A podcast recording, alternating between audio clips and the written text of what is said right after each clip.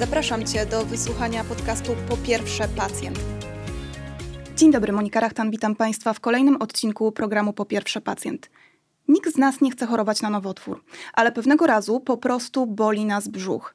Dzwonimy po pogotowie, jedziemy na SOR. Przychodzi lekarz i mówi, że prawdopodobnie chorujemy na zaawansowaną chorobę nowotworową. Nikt w tym momencie nie może zaproponować nam żadnej pomocy. Diagnostyka trwa długo, a diagnoza się potwierdza. Wówczas trafiają Państwo do mojego gościa, profesor Ewy Kalinki, która jest onkologiem klinicznym. Dzień dobry Pani profesor. Dzień dobry Pani redaktor, dzień dobry Państwu. Pani profesor, czy pacjent, który ma zdiagnozowaną rozsianą chorobę nowotworową, może liczyć na to, że tą chorobę da się wyleczyć? Szanowni Państwo, absolutnie tak.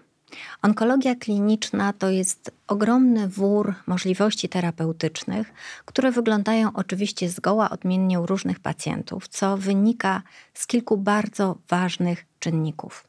Pierwszy czynnik niezwykle istotny dla jakiegokolwiek możliwości leczenia czy diagnostyki, to jest stan sprawności pacjenta.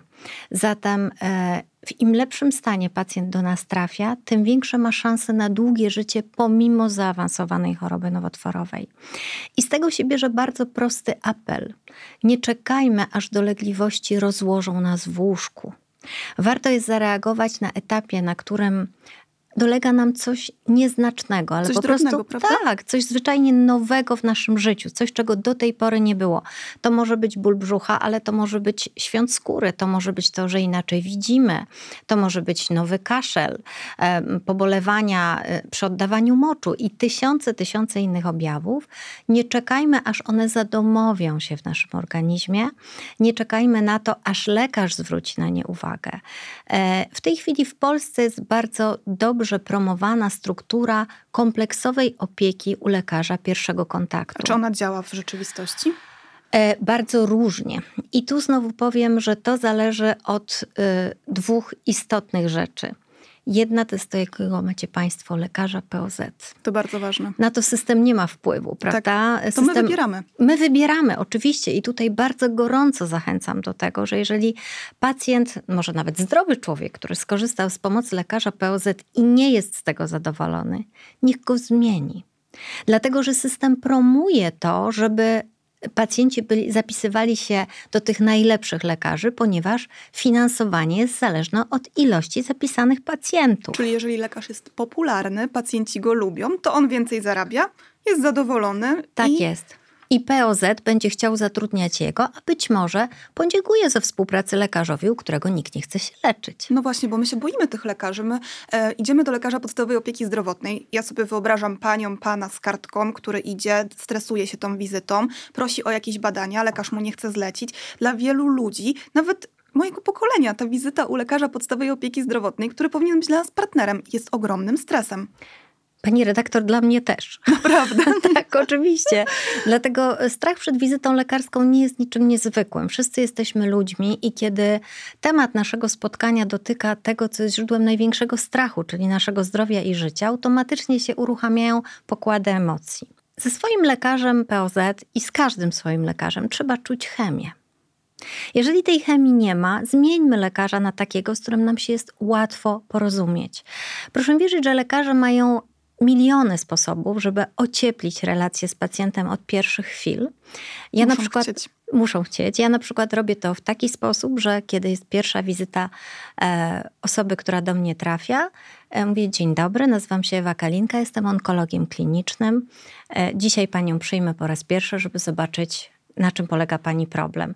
I to już powoduje, że przestajemy mieć naprzeciwko, siebie jakiegoś anonimowego, zimnego stwora, który decyduje niczym Pan Bóg o tym, co ma się z nami e, dalej wydarzyć.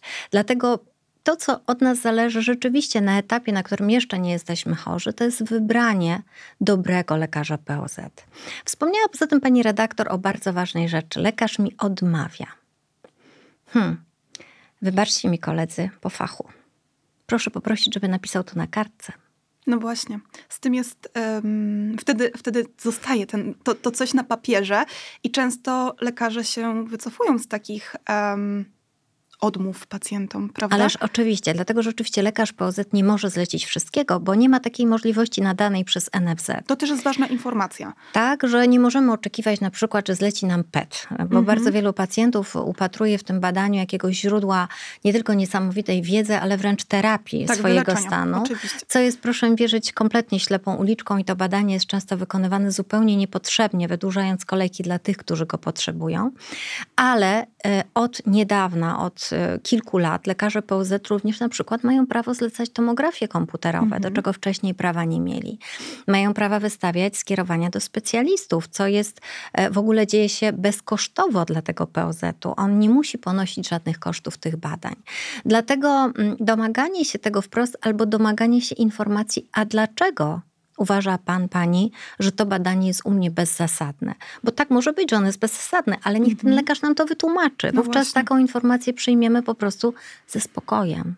No my też często mamy takie wrażenie, że ten lekarz po prostu nie ma dla nas czasu, że on y, nam nie tłumaczy, bo on gdzieś biegnie w, podczas tej wizyty, e, ma włączony komputer. Nie wszyscy jeszcze pacjenci na przykład w starszym wieku rozumieją, że lekarz tam ma oczywiście mnóstwo dokumentów do wypełnienia, których wcale nie chce wypełniać, ale system każe mu to zrobić. I e, ma takie pacjenci mają takie poczucie, że właśnie on bardziej patrzy w monitor komputera niż tego pacjenta słucha i, i pacjenci się gubią w tym momencie, co oni mają zrobić. Czy wolno im zapytać tego lekarza, czy on się nie zezłości, że ja się tyle pytam różnych rzeczy. E, Jest rzeczywiście taka dehumanizacja tego kontaktu e, spowodowana udziałem sprzętu komputerowego.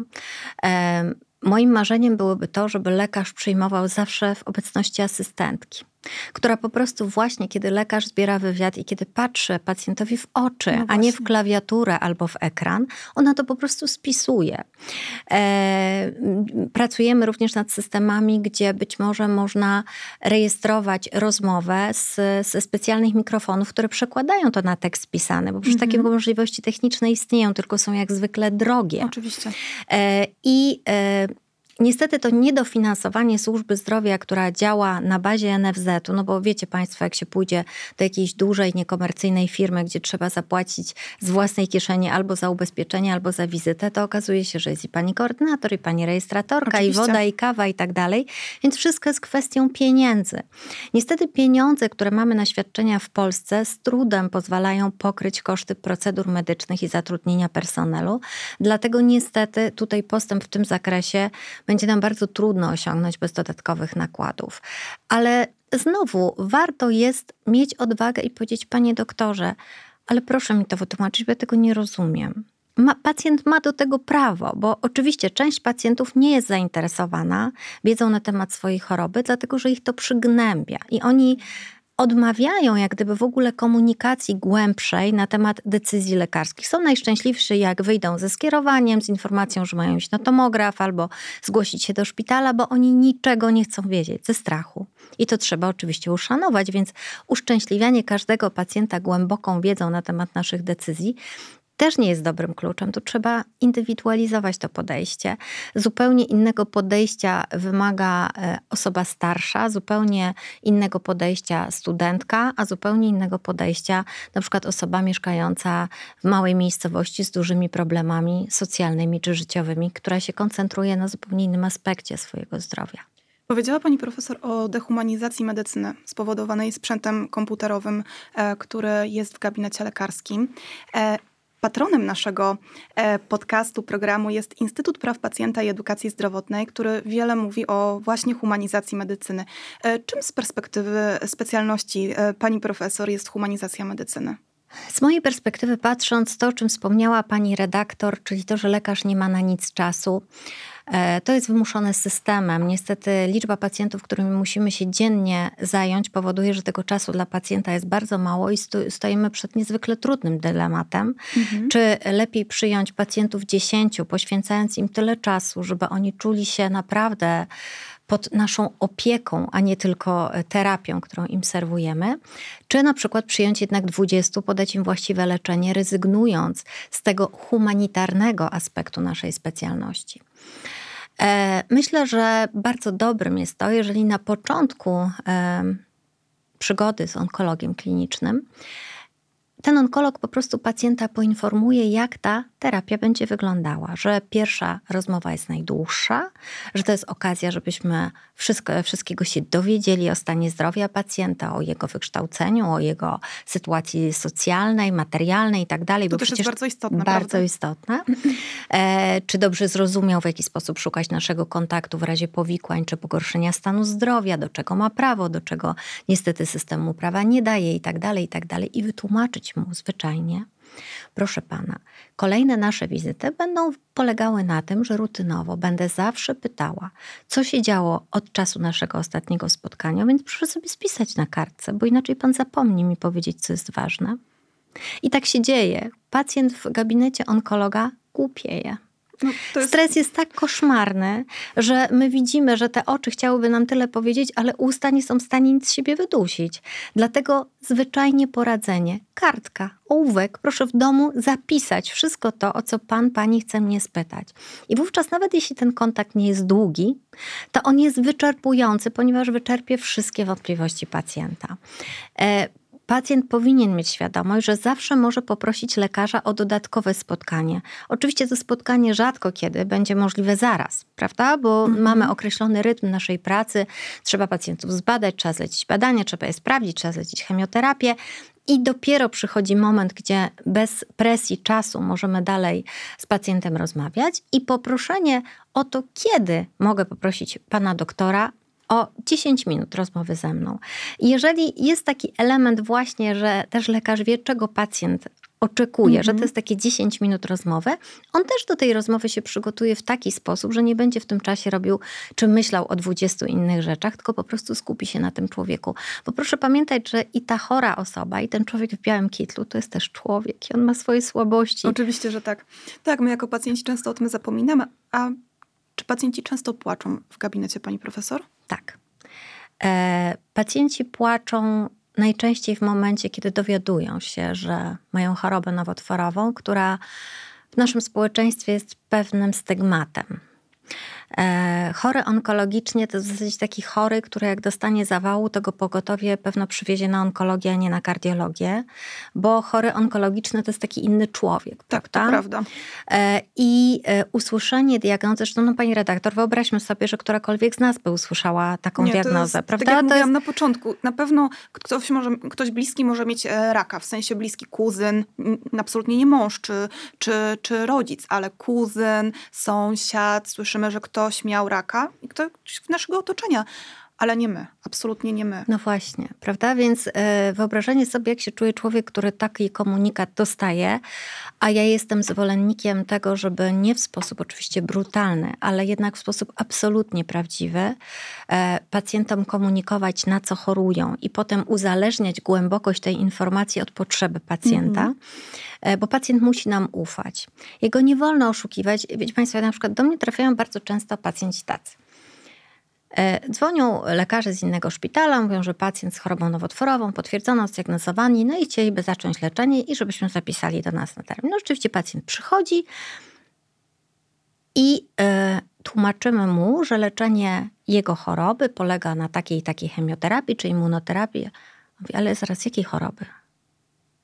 To pacjenci przychodzą i myślą, że yy, ta przychodzą na minie? badania. Nie, że przychodzą na badanie. Nikt, pomimo tego, że zetknęli się z ilomaś osobami ze świata medycznego, nikt ich nie informuje o tym, że chorują na nowotwór. On- Naprawdę? Ale czy to nie jest Tak. tak, że oni wypierają tą informację? Pani redaktor, nie, dlatego że co się dzieje, kiedy starszy człowiek ma nowotwór? Wchodzi córka i mówi tak, pani doktor, niech pani mu nie mówi, bo on się załamie. Naprawdę. Więc e, bardzo często nasi koledzy, którzy nie zajmują się terapią, jakby zrzucają na onkologa ciężar Poinformowania- poinformowania pacjenta. To z czym oni wypuszczają tego pacjenta? No no, z kartą informacyjną, którą zabiera córka. Rozumiem. W związku z tym e, ja rozumiem rodzinę, prawda? I rozumiem chęć ochronienia e, najbliższego. To jest dla mnie całkowicie zrozumiałe. Natomiast w jakiś sposób proces właśnie informowania pacjenta nie jest doskonały ze strony e, świata medycznego. I w momencie, kiedy e, no bo chociażby pacjent, żeby dostać leczenie, musi podpisać świadomą zgodę i w tej świadomej zgodzie no, jest obowiązek poinformowania go, z jakiego powodu mu chcemy to leczenie podać. No i w tym momencie pojawiają się łzy. Drugi taki moment, kiedy pojawiają się łzy, to jest moment, kiedy mówimy o niepowodzeniu leczenia na Bo jakimkolwiek ono też się etapie. zdarza, prawda? To nie Oczywiście. jest tak, że... Oczywiście część osób z chorobą zaawansowaną wręcz e, mówimy o tym, że będziemy leczyć kilkoma liniami leczenia, jeżeli pierwsza linia w pewnym momencie stanie się nieskuteczna, czyli jakby jest to wpisane w ogóle mm, w taki plan terapii, bo oczywiście jeżeli leczymy kogoś z intencją wyleczenia, no to już w ogóle dowiedzenie się o nawrocie choroby jest e, no, gromem z jasnego nieba, prawda? I to powoduje również łzy, ale... Ym, wymaga również ogromnej uczciwości i ogromnej szczerości, bez oczywiście nadmiaru informacji, które dla pacjenta są przybijające, bo on sam nam nakreśli granice tego, ile chce wiedzieć. Powiedziała pani profesor, że dziś jest tak, że wiele chorób nowotworowych można wyleczyć radykalnie, czyli całkowicie. Pacjent przychodzi em, do szpitala, jest leczony na przykład operacyjnie i dostaje tą dobrą informację, że choroba nowotworowa została wyleczona. Oczywiście pewnie żyje z takim przeświadczeniem z tyłu głowy, że ona może wrócić, bo wiemy, że tak się może wydarzyć. I ona może wrócić za rok, ale czy może wrócić też za 5 lat, za 10? Może. Są niektóre e, nowotwory, które rzeczywiście wracają nawet po 15-20 latach. Tak się dzieje z niektórymi podtypami raka piersi, czyli dość powszechnej Te choroby. kobiety żyją w okropnym stresie. E, I te podtypy, które są biologicznie najłagodniejsze i e, pacjentki na początku swojej drogi chcą właśnie usłyszeć, że taki podtyp mają, niestety potrafią podstępnie nawrócić nawet po 15-20 latach. Dlatego mm, im bardziej agresywna choroba, tym szybszy czas nawrotów, ale również tym szybszy czas, kiedy możemy powiedzieć, że już ten nawrót nie jest prawdopodobny. Bo jeżeli agresywny nowotwór nie nawraca w ciągu dwóch czy trzech lat, to z każdym miesiącem ryzyko tego nawrotu maleje. A przy nowotworach o biologii łagodnej jest niestety dokładnie odwrotnie. I o tym też pani e, rozmawia ze swoimi pacjentkami, które chorują na raka piersi, o tym ryzyku. No bo to też musi być bardzo trudna rozmowa, kiedy pacjentka już się cieszy, że udało się, a pani siada z pacjentką i mówi: Droga pacjentko, ale proszę na siebie uważać, bo ta choroba może nawrócić, proszę się badać regularnie. E, Staram się nie używać takich słów, mm, natomiast staram się motywować pacjentki do właściwej kontroli. Czyli mu, nie staram im się mm, narzucić kontroli nadmiernej, bo każde przyjście do onkologa to jest ogromny stres, każde niepotrzebne, nieuzasadnione badanie to jest ogromny stres, który wpływa na dobrostan tej pacjentki i na życie cały czas w poczuciu tykającego zegara. E, Natomiast e, ona musi wiedzieć, że jeżeli zaczną ją boleć kości, że jeżeli pojawi się coś nowego w jej samopoczuciu, że jeżeli, nie wiem, cokolwiek w jej zdrowiu mm, zacznie ją zastanawiać, że pojawiło się właśnie jako nowy objaw, niech pomyśli o tym, żeby odwiedzić onkologa, albo niech się przynajmniej skonsultuje, prawda? Bo jeżeli tym objawem jest, nie wiem, pojawienie się plamki na policzku, to my wtedy przez telefon powiem, proszę się nie martwić, proszę pójść do dermatologa, on zobaczy w dermatoskopii, to nie ma związku z przybytą wcześniej chorobą nowotworową. I od razu stres pacjenta po prostu jest jak balon nakłuty igiełką, prawda? Natomiast y, czasami są objawy chorób nowotworowych, których pacjent zupełnie nie wiąże z onkologią. Jakie to objawy? No na przykład zaczyna się świąt skóry, Mhm, no tak, to raczej prawda? Albo ciemnieje mocz. Prawda? No jak ciemniejący mocz y, powiązać z tym, że to może być nawrót raka piersi. I dlatego zawsze zachęcam, jeżeli jest coś nowego, proszę zadzwonić i zobaczymy, czy nie trzeba dodatkowego naszego spotkania. E, I na to pacjentka musi być wyczulona, natomiast jestem zdecydowanym przeciwnikiem tego, żeby te ogromne rzesze pacjentek, które w większości rokują bardzo dobrze, poddawać kontrolom przez 10, 15, 20 lat. To jest niekorzystne dla pacjentki, bo to jest dla niej stres i to jest bardzo obciążające dla systemu, bo w tym czasie inne pacjentki stoją w kolejkach czy pacjenci, Czekają na dia- czekają diagnozę. na diagnozę, Mhm. a dla tej pacjentki to nie ma żadnego znaczenia. Że przyszła na 20 kontroli niepotrzebnych, prawda? Zresztą to, o co my walczymy od wielu, wielu lat jako środowisko onkologiczne, to jest to, żeby te odległe już kontrole przejęli po prostu lekarze POZ. A wtedy kolejki do onkologów będą krótsze. Tak, my bardzo dużo mówimy o roli lekarzy podstawowej opieki zdrowotnej właśnie e, w tym e, takim zespole wielospecjalistycznym, który zajmuje się pacjentem onkologicznym, bo to też nie jest tak, że tylko sam onkolog kliniczny, ale na ścieżce pacjenta Oczywiście. pojawia się wielu specjalistów. Ale chciałabym wrócić do pacjentów leczonych systemowo i do tej trudnej sytuacji, o której pani mówiła. Jest kilka linii leczenia i w pewnym momencie um, pacjent e, jest w sytuacji, kiedy onkolog kliniczny nie jest w stanie mu już nic zaproponować. Program lekowy wyczerpał swoje możliwości. Oczywiście w Polsce są badania kliniczne, wiem, że z takich e, opcji Państwo też korzystacie, ale bardziej chodzi mi o sytuację, kiedy te wszystkie opcje już się wyczerpały i choroba nawraca. Tak, rzeczywiście jest to sytuacja niezwykle trudna, dlatego że najgorsze, co można zrobić, co niestety, że wiem, wiem, że się dzieje, nie tylko w Polsce, ale w ogóle na świecie, to jest powiedzenie pacjentowi: Proszę pana, my już nic dla pana nie mamy, proszę iść do hospicjum. No taki komunikat, jakkolwiek prawdziwy, wypowiedziany w sposób e, nieempatyczny, jest dla tego człowieka kompletną katastrofą. I nawet jeżeli e, wypuszczam chorego z kliniki czy z poradni z poczuciem, że ja naprawdę już dla niego nic nie mogę zrobić,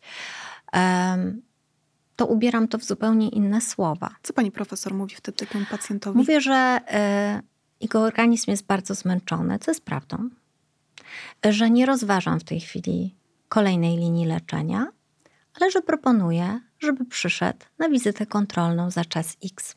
Niestety u części mam świadomość, że ten pacjent nie wróci, ale samo to, że pacjent ma pozostawioną furtkę dalszego kontaktu z lekarzem, e, który jakby nie skreśla go, prawda? Że te, te, ten numer już dziękujemy, tą kartę możemy oddać do archiwum, bo to już koniec.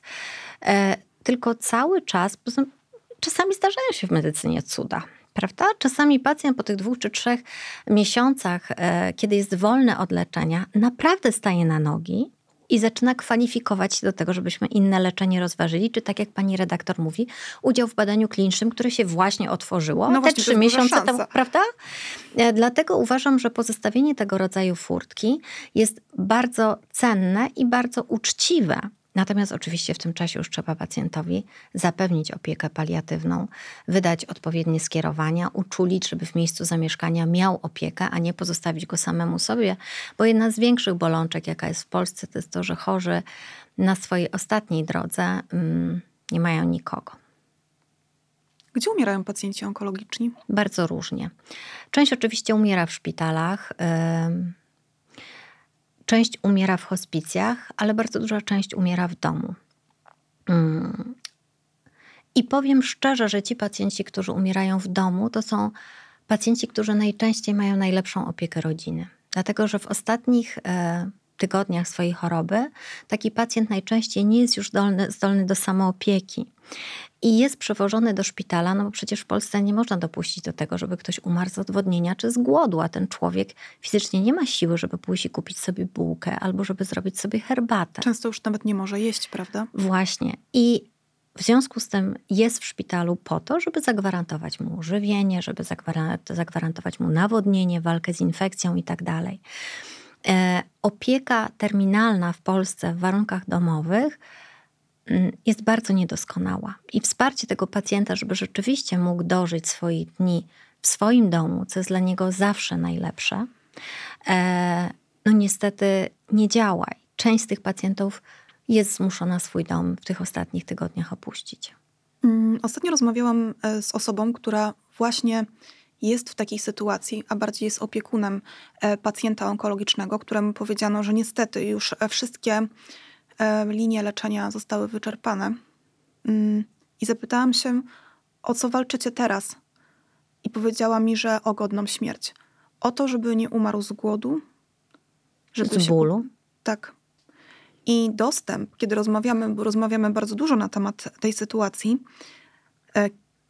dostęp do porady żywieniowej, dostęp do porady lekarza, który pomoże walczyć z bólem, nie jest taki oczywisty. W ogóle nie jest oczywisty, dlatego że moim wymarzonym sposobem, w którym e, to by się działo, to jest to, że w systemie, w którym pacjent wychodzi ode mnie z gabinetu i ja wiem, że nie kwalifikuje się już do leczenia, ja powinnam zaznaczyć jakieś pole, które natychmiast aktywuje proaktywnie opiekę w miejscu zamieszkania.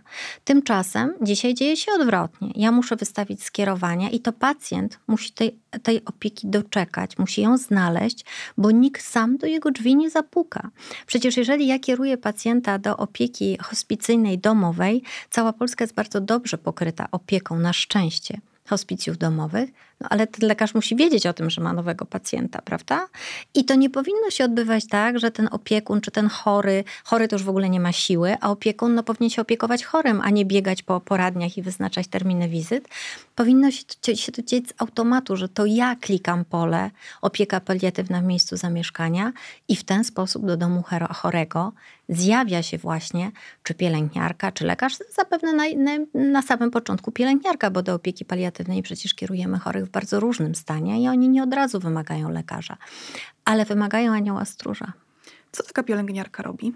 Taka pielęgniarka po pierwsze ocena, ocenia stan pacjenta i ocenia właśnie jego stopień odżywienia, opanowania bólu, jego podstawowe funkcje życiowe, takie jak ciśnienie, tętno, temperatura, oczywiście waga, którą również monitoruje i dokumentacja, którą tworzy, pokazuje lekarzowi tak naprawdę, na ile pilna jest interwencja lekarza, bo bardzo mhm. często ten pacjent na przykład wychodzi dobrze zaopatrzony przeciwbólowo i wszelako ze szpitala i pomimo tego, że nie mamy mm, możliwości aktywnego leczenia onkologicznego, to on w tym momencie nie wymaga żadnych zmian postępowania medycznego. I potwierdzenie tego przez pielęgniarkę, która przychodzi do domu, jest całkowicie wystarczające. I kiedy ona przyjdzie po raz kolejny po dwóch tygodniach, i zobaczy na przykład, że pacjent y, zaczyna chudnąć, czyli prawda, byłaby wskazana opieka mhm. żywieniowa czy coś takiego, ona ma możliwość e, przekazania tego lekarzowi, żeby on wtedy jakoś pomógł, chociażby poprzez poradę żywieniową i zalecenie odpowiednich elementów diety, bo yy, zawsze jak słucham pani doktor Aleksandry Kapały, to ja myślę, że ona powinna po Polsce z megafonem jeździć, dlatego tak, że naprawdę... Była na przykład u nas z megafonem. Dlatego, że większość tych te interwencji to są naprawdę interwencje proste tak. dostępne.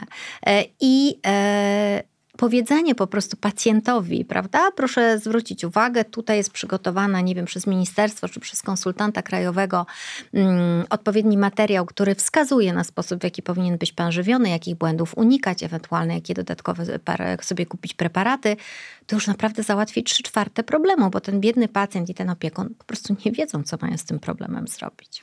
No ale czy to wynika z tego, że onkolodzy są niechętni, żeby tych pacjentów wspierać? No bo wydaje mi się, że to jest oczywiste, że kiedy ja wychodzę z gabinetu onkologa klinicznego, to on powinien w karcie um, napisać właśnie informacje o tym, że pacjent musi być żywiony w sposób właściwy, ale to jest za mało, czyli i że zostały wydane zalecenia, e, albo że pacjent został poinformowany o tym, że może skorzystać z porady żywieniowej w takim i takim miejscu z podaniem po prostu ulicy, gdzie on ma pójść, no bo, nie mo, bo, bo, bo ten specjalista nie może przyjść do niego do domu.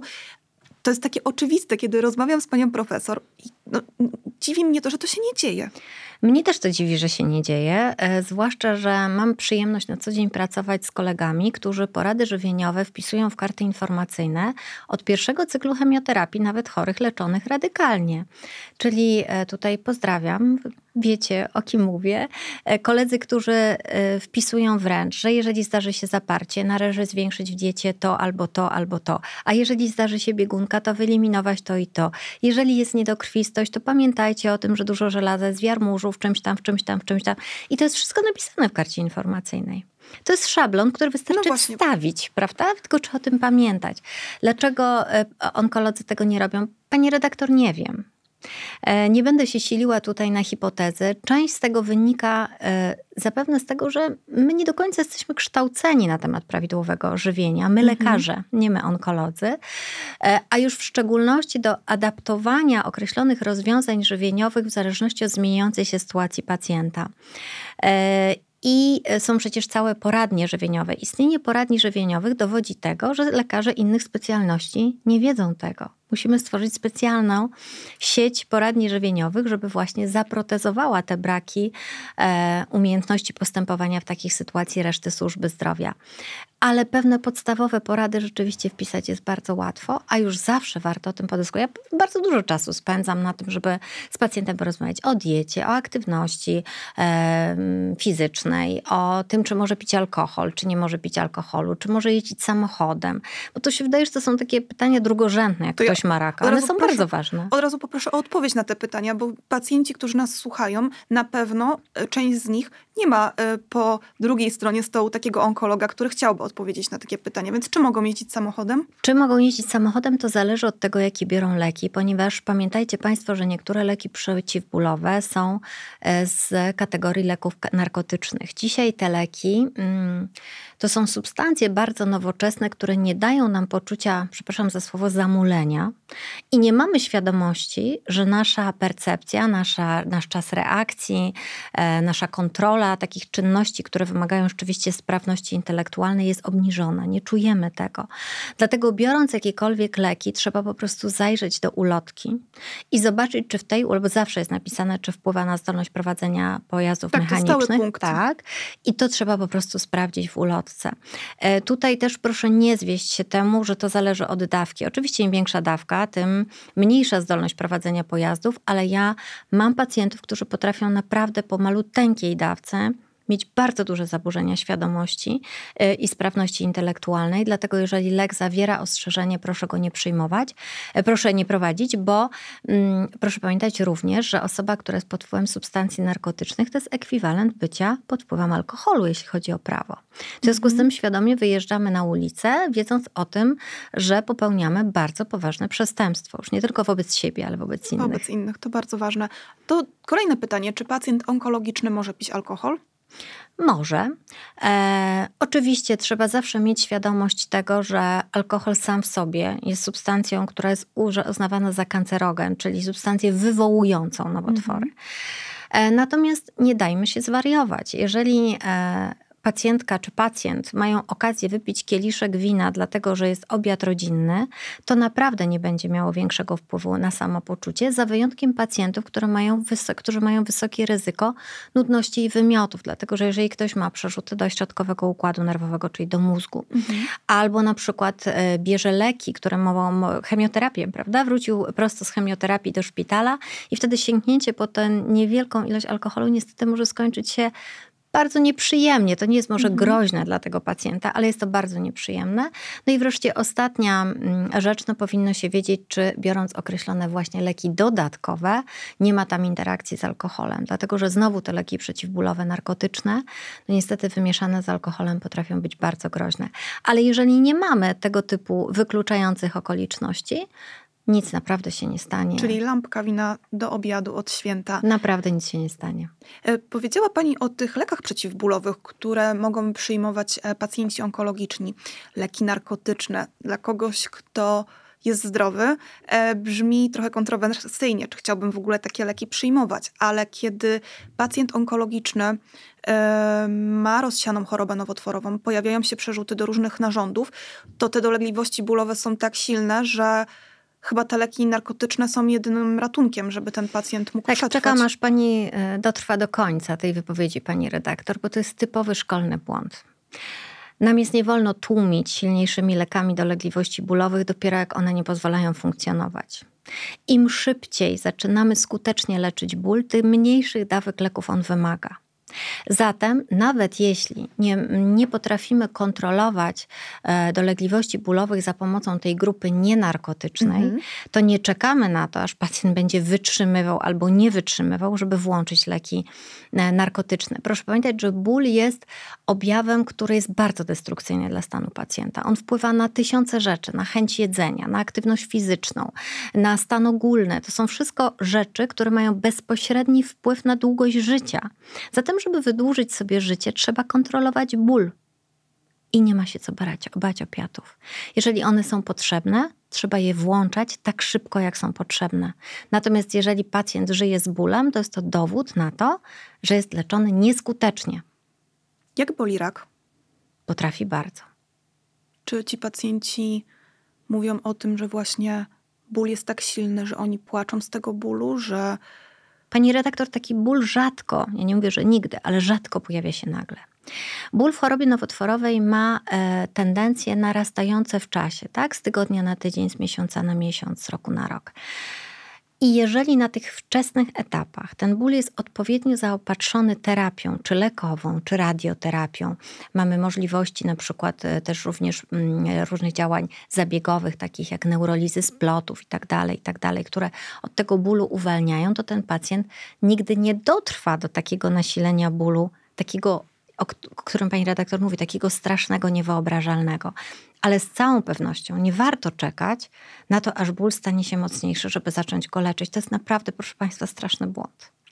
Y, pacjenci onkologiczni, y, kiedy chorują, dowiadują się o różnych poradniach, o poradni żywieniowej i właśnie jedna z takich poradni to poradnia leczenia bólu, która w naszym systemie opieki zdrowotnej funkcjonuje, dla pacjentów onkologicznych jest bezpłatna, prawda? Tak. Znaczy w ogóle jest bezpłatna dla wszystkich ubezpieczonych. Natomiast leki z tej poradni dla pacjentów onkologicznych są w dużej części bezpłatne, tak. Y, kogo należy zapytać i na jakim etapie? Już wiemy, że na wczesnym, bo powiedziała Pani, że nie można czekać, aż ten ból jest tak bardzo nasilony, że pacjent przestaje funkcjonować. Kogo zapytać o taką poradnię leczenia bólu, jeżeli nikt nas nie poinformował, że możemy się do niej wybrać?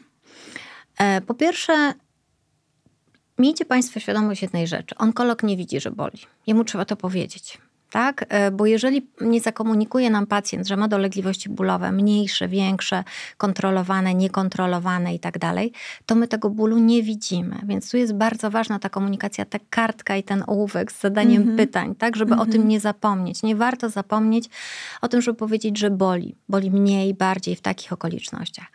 Na ogół onkolodzy sobie świetnie radzą z wdrożeniem pierwszych etapów tych terapii i tylko w sytuacji, w której widzą, że niestety pomimo ich interwencji nie jest to skuteczne, warto jest sięgnąć z poradni, lecz, po poradni leczenia bólu. Oczywiście, jeżeli pacjent ma potrzebę e, zrobić to równolegle do opieki onkologicznej, nikt nie będzie miał do niego o to pretensji, ale też, żeby go nie narażać na prawda, powielanie tej opieki medycznej, tych poradni, tych kolejek, Oczywiście. tych poczekalni i tak. tak dalej. E, więc tak długo jak leczenie zastosowane przez onkologa pozwala na kontrolę bólu, to jest oczywiście zbędne. Natomiast jeżeli mamy jakiekolwiek problemy z tym, żeby nasze umiejętności postępowania farmakologicznego czy innego były wystarczające, wtedy na pewno trzeba takiego pacjenta skierować do poradni leczenia bólu. Wiemy, że choroba nowotworowa nie dotyczy samego pacjenta, ale całego otoczenia tego e, pacjenta. Chorują także bliscy, którzy Myślę, że czasem odczuwają te dolegliwości bardziej niż sam chory, bo kiedy on już dostanie te leki, kiedy nie do końca jest świadomy tego wszystkiego, co się dzieje, bo taki moment też nadchodzi, mm, to oni odczuwają ogromny ból. Gdzie oni mogą szukać pomocy? Czy ten psychoonkolog, o którym tyle się obecnie mówi, naprawdę jest na tym oddziale i naprawdę ma otwarte drzwi dla tych osób?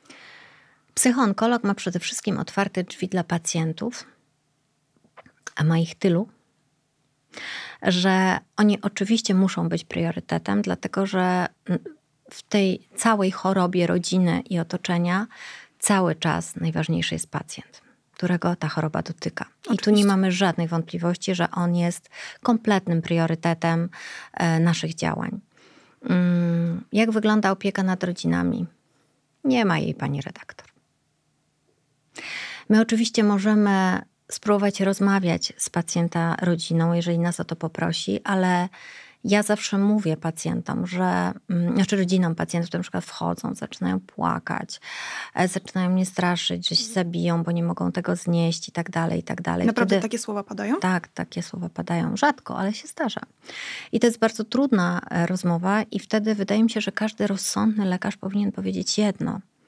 Proszę pani, jest mi niezwykle przykro, że panią to spotyka, ale ja nie jestem przygotowany zawodowo do tego, żeby leczyć panią psychiatrycznie czy za pomocą psychoonkologii, bo po prostu nie jestem specjalistą w tej dziedzinie mhm. i proszę jak najszybciej takiej pomocy poszukać. Największą barierą dla naszych pacjentów i ich rodzin jest pójście do psychiatry, ponieważ w rozumieniu popularnym w Polsce psychiatria, przepraszam wszystkich chorych psychiatrycznie, jest dla wariatów. Tak. Tak. Prawda? I znowu pójście do psychiatry e, jest kolejnym, jest kolejnym stygmatem, prawda, który niesiemy. Bardzo Państwa zachęcam do tego, że jeżeli są i rodziny, i pacjenci, jeżeli są jakiekolwiek zaburzenia emocjonalne związane z chorobą nowotworową w rodzinie, znowu reagujcie Państwo wcześnie, bo im wcześniej Państwo zareagujecie, tym szybciej interwencja będzie skuteczna i będzie wymagała mniejszej ilości leków, terapii itd. Tak itd. Oczywiście, że terapia psychologiczna w takich sytuacjach dla rodziny jest niezwykle pomocna. Ale nie każdy może sobie na nią pozwolić, no bo też wiemy, że pani profesor już powiedziała, że dostępu dla rodzin nie ma, więc. Nie ma, ale proszę pamiętać, że są mm, poradnie psychologiczne dla dorosłych również. No, szczerze powiem, są do nich kolejki w każdym mieście i to jest problem, bo jeżeli jesteśmy w kryzysie, no to nie możemy czekać trzy czy miesiące, to trzy miesiące to i tak krótko, prawda, na, na pierwszą wizytę u psychologa.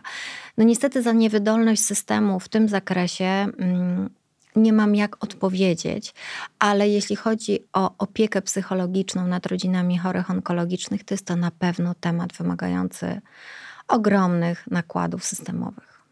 Kiedy mamy w domu osobę bliską, która odchodzi i wiemy, że nie bardzo możemy już cokolwiek zrobić, nie mamy kolejnej linii terapii, e, widzimy, że ten, ta osoba jest coraz słabsza, coraz więcej godzin śpi. Czy może powiem trochę kolokwialnie, czy takiego pacjenta należy jeszcze męczyć, czy należy jeszcze szukać, bo niektóre osoby myślą, że do tego ostatniego dnia szukają terapii, ratunku, szczególnie jeżeli chodzi o kogoś, kogo bardzo kochamy, albo na przykład kiedy odchodzi młoda kobieta, która niedawno urodziła dziecko. Tak, e, doskonale rozumiem, co pani redaktor ma na myśli, i tutaj ocieramy się o zjawisko i pojęcie tak zwanej uporczywej terapii. E, uporczywa terapia to jest taka terapia, która pacjenta już bardziej męczy niż mu cokolwiek daje. E, I tutaj uporczywa terapia już zaczyna się od uporczywej diagnostyki. Bo jeżeli pacjent jest umierający, to robienie go, wiezienie go na kolejny tomograf, czy nie wiem, na gastroskopię kontrolną, czy jeszcze inne badanie, jest naprawdę bardzo dużym wysiłkiem dla tego człowieka i tak naprawdę może być przyczyną tego, że on w jakiejś poczekalni jeszcze złapie jakieś ciężkie zapalenie płuc i naprawdę z tego powodu umrze, bo samo badanie nic w jego życiu no nie właśnie. zmieni. Um, według mnie um, uporczywość zaczyna się na etapie, na którym pacjent już tego nie akceptuje. W zasadzie wtedy to już się kończy ta uporczywość. Nie wolno jest leczyć pacjenta czy poddawać go różnym procedurom wbrew jego woli, dlatego że każdy z nas ma prawo podjąć decyzję o tym, że się nie leczy. Ważne jest, żeby ta decyzja była świadoma, czyli e, nie następuje na zasadzie właśnie takiej, a tam to, to, taki mały guzik, a to możesz wziąć chemię albo nie. No to oczywiście to nie jest decyzja świadoma. Natomiast jeżeli e, pacjentka ma świadomość, że jest w okresie terminalnym i to, na czym najbardziej jej zależy, to jest właśnie to, żeby być w domu, w spokoju, w otoczeniu najbliższych, a nie poddawać się kolejnym badaniom czy terapiom, które jak wszyscy wiemy, naprawdę nie mają szans dać cokolwiek, Trzeba uszanować wolę takiego pacjenta. I najtrudniejszy jest etap, w którym jeszcze rodzina bardzo chce pomóc, a pacjent, a pacjent już, już, nie, bo nie naprawdę siły, wtedy robimy to wbrew temu choremu człowiekowi i to jest grzech, który bardzo odradza. Temat jest niezwykle trudny, ale chciałabym, żebyśmy na koniec może naszej rozmowy, chociaż jeszcze kilka pytań mam y, do pani profesor, y, powiedzieli o tym, że Polsce dzieje się bardzo dużo zmian w onkologii. Y, obecnie są prowadzone zmiany, które mają w dużym stopniu poprawić opiekę onkologiczną. I oczywiście trudno stwierdzić, że po tych zmianach e, pacjenci onkologiczni przestaną odchodzić, no bo to jest niemożliwe. Wiemy, że tych nowotworów jest coraz więcej. My możemy o siebie dbać, możemy żyć lepiej, żeby e, na raka nie chorować, ale fakty są takie, że wielu naszych słuchaczy kiedyś na chorobę nowotworową zachoruje. Jest wiele pozytywnych zmian, które są obecnie wprowadzane w onkologii. Które z nich, zdaniem pani profesor, zmienią trochę to oblicze onkologii, tak że my o tym odchodzeniu za dwa lata, kiedy Państwo już to wszystko wprowadzicie i posprzątacie tą polską onkologię, będziemy mówić, że pacjenci odchodzą godniej. Wszystkie zmiany, które dzieją się obecnie w onkologii, mają skutkować przyspieszeniem procesów diagnostyki i dostępności do leczenia i wprowadzeniem nowego elementu, który jest niezwykle ważny, czyli e, elementu oceny jakościowej. Czyli będziemy rozliczani przez system w sposób automatyczny z wyników naszego leczenia. E, jak to wpłynie na okres terminalny? Hmm, pani redaktor nie wpłynie za bardzo.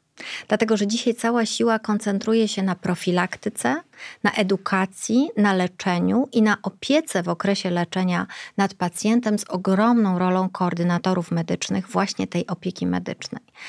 Ale ta rola nie wybiega poza etap terapii. Ta rola nie zapewni choremu w domu tej opieki. Ta opieka ciągle spoczywa na barkach naszych kolegów, którzy zajmują się opieką hospicyjną, paliatywną. Wyobrażam sobie, że w Polsce ciągle mamy za mało zdecydowanie osób, które chcą się poświęcić, poświęcić swoje życie zawodowe na opiekę nad chorymi terminalnymi i proszę im się nie dziwić, bo jest to bardzo trudna medycyna, myślę, że najtrudniejsza, bo pogodzenie się z tym, że dlaczego, dla tego człowieka niewiele już można zrobić, powoduje, mm, że nie oceniamy tej naszej pracy jako szczególnie efektywnej, nie widzimy mhm. jakoś swojej dużej roli w życiu tego pacjenta. I ja mam ogromny szacunek dla lekarzy, którzy się tym zajmują, bo to trzeba mieć niesłychanie silny kręgosłup, żeby to wytrzymać. E, co możemy zrobić? Możemy propagować prawda, zajęcie się medycyną paliatywną. Możemy wśród lekarzy POZ e, krzewić wiedzę i edukację na temat tego, że również ich obowiązkiem w okresie umierania ich pacjenta jest to, żeby się tym pacjentem opiekować. Ale te zmiany, które mają nastąpić, zwłaszcza w Krajowej Sieci Onkologicznej w następnych latach, mm, w moim odczuciu niestety opieki terminalnej w zasadniczy sposób nie zmienią. To ja myślę o tym, że skoro te zmiany nic nie mogą wprowadzić w tym ostatnim etapie, to że my możemy zrobić bardzo dużo dla siebie dzisiaj, e, kiedy jesteśmy zdrowi. Tak, zdecydowanie. Żeby, znaczy, żeby mm -hmm. na tą mhm. ostatnią ścieżkę, o Trafić której dziś... jak najpóźniej. Albo w ogóle. Albo w ogóle, najlepiej tak. w ogóle. To jest rzeczywiście, mm, proszę Państwa, no profilaktyka i działania prozdrowotne to jest to, co każdy z nas może zrobić we własnym zakresie. I dzisiaj są ogromne dowody naukowe, populacyjne, że wprowadzanie odpowiednich zmian stylu życia e, jest tym, co eliminuje wręcz choroby nowotworowe. E, I oprócz tego, że powinniśmy mieć dobrą strukturę naszej diety, że nie powinniśmy palić papierosów, pić alkoholu, mieć aktywność fizyczną itd., tak itd., tak co wszyscy wiemy, tylko najczęściej wiążemy to z ryzykiem zawału albo udaru, a nie z nowotworem, a tutaj przekłada się to zdecydowanie na ryzyko choroby onkologicznej. I wreszcie taki przykład, no już w ogóle książkowy, jak wyeliminować choroby nowotworowe, to są oczywiście szczepienia przeciw HPV. Tak, Bo to mamy, bardzo ważne. Prawda, mamy dzisiaj taką grupę nowotworów, którą możemy populacyjnie wyeliminować, szczepiąc dzisiaj nasze dzieci. I warto to robić, ponieważ w krajach, w których zrobiono to kilkanaście lat temu, takich jak Australia czy Skandynawia, e, te choroby rzeczywiście e, są widziane w liczbie jednego czy dwóch zachorowań rocznie i jest to uważane za klęskę systemu, że do tego doszło. Natomiast u nas ciągle są to liczby w tysiącach.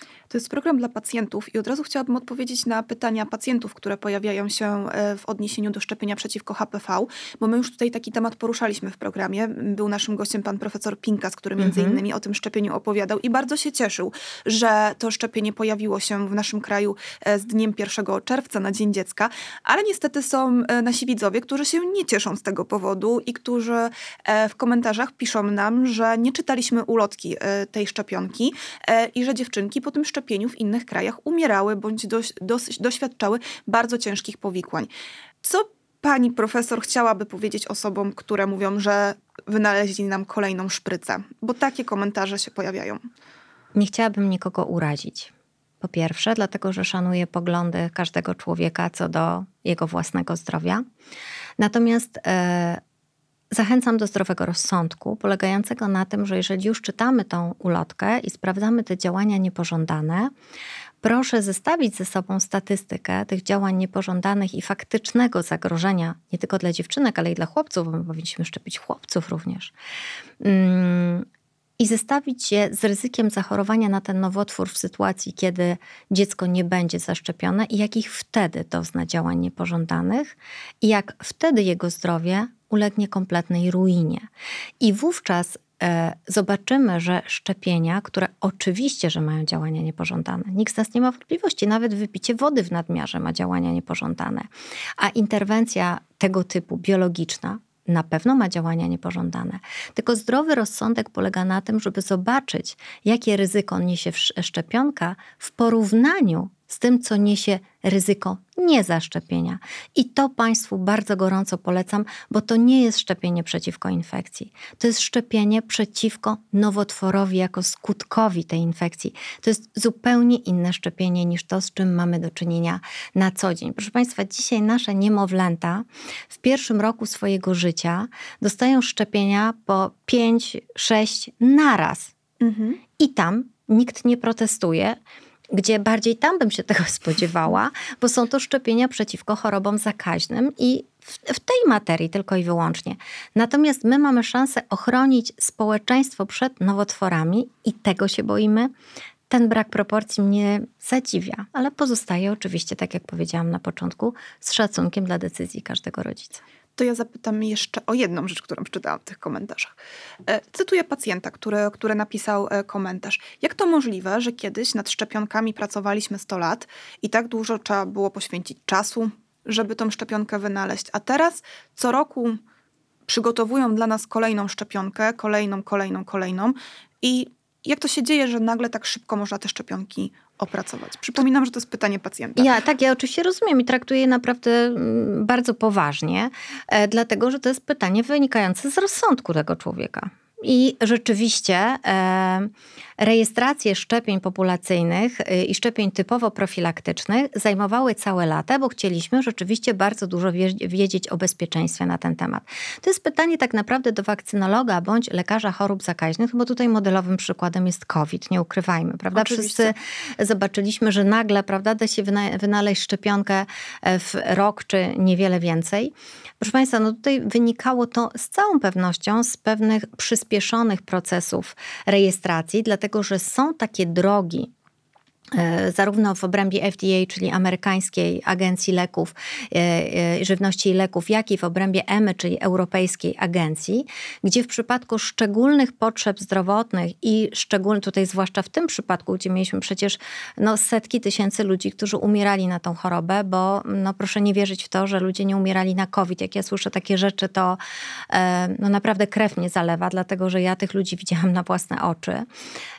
Wtedy rzeczywiście to jest wszystkie ręce na pokład. Nie pracujemy w laboratoriach tylko 8 godzin dziennie, tylko pracujemy w systemie trójzmianowym, żeby to wszystko bardzo szybko szło, a agencje rejestracyjne bardzo dynamicznie podsyłają producentom tych szczepionek obszary, które wymagają na jak najszybszego przebadania, które było przebadaniem przede wszystkim od strony bezpieczeństwa. Tak to się dzieje. Czy wolelibyśmy, żeby szczepionka na COVID była rozwinięta w ciągu 10 lat? Oczywiście, żebyśmy woleli, tylko ilu z nas by umarło? Pani profesor, jakie trzy najważniejsze rzeczy z naszej dzisiejszej rozmowy powinni zapamiętać słuchacze? Trzy najważniejsze rzeczy to jest to, że mamy prawo oczekiwać od losu, że mamy dobry kontakt z naszym lekarzem jako z człowiekiem. No bo oczywiście to, że mamy do niego zaufanie jako e, profesjonalistę, to w ogóle o tym nie wspominam, bo to jest dla mnie oczywiste. E, mamy prawo poprosić o zmianę lekarza, jeśli ten, który się nami opiekuje, nam nie odpowiada. Onkologa klinicznego także? Oczywiście. I e, szykujmy się na rozmowę z onkologiem po to, żeby nie zapomnieć, wspomnieć o rzeczach dla nas ważnych, ponieważ wejście bez takiego przygotowania do gabinetu spowoduje, że nam to zwyczajnie umknie. E, I nie wzbraniajmy się przed opieką paliatywną, pod postacią opóźniania jej wdrożenia, bo jest to tylko i wyłącznie źródłem skrócenia życia i nasileniem cierpienia. Opieka paliatywna jest elementem medycyny i nie należy się jej bać. Dzisiaj zmierzyłyśmy się z bardzo trudnym tematem. To pierwszy raz w naszym programie taki trudny temat, e, który zdecydowaliśmy się podjąć, ale mamy nadzieję, że dostarczyliśmy Państwu wiedzę, bardzo nie chcielibyśmy, żeby się Państwu przydała, ale ona jest też bardzo potrzebna i bardzo ważna, bo kiedy my jesteśmy wyedukowani i gotowi na różne sytuacje, do których oczywiście e, nie chcemy, żeby doszło, to potem chyba łatwiej się onkologom takich pacjentów leczy. Zdecydowanie tak, a ja Państwa zachęcam do tego, jeżeli w rodzinie zaczyna chorować ktoś na nowotwór, żeby zajrzeć na stronę NFZ-u w swojej okolicy i zobaczyć, w ilu placówkach możecie Państwo liczyć na pomoc e, w swojej sytuacji i nie czuć się skazanym tylko na tę, w której rzucił Państwa los, bo może można ją zmienić na lepszą. Pani profesor, bardzo dziękuję za naszą dzisiejszą rozmowę. Dziękuję bardzo. Za poświęcony redaktor. czas. Państwu dziękujemy za uwagę. Do widzenia.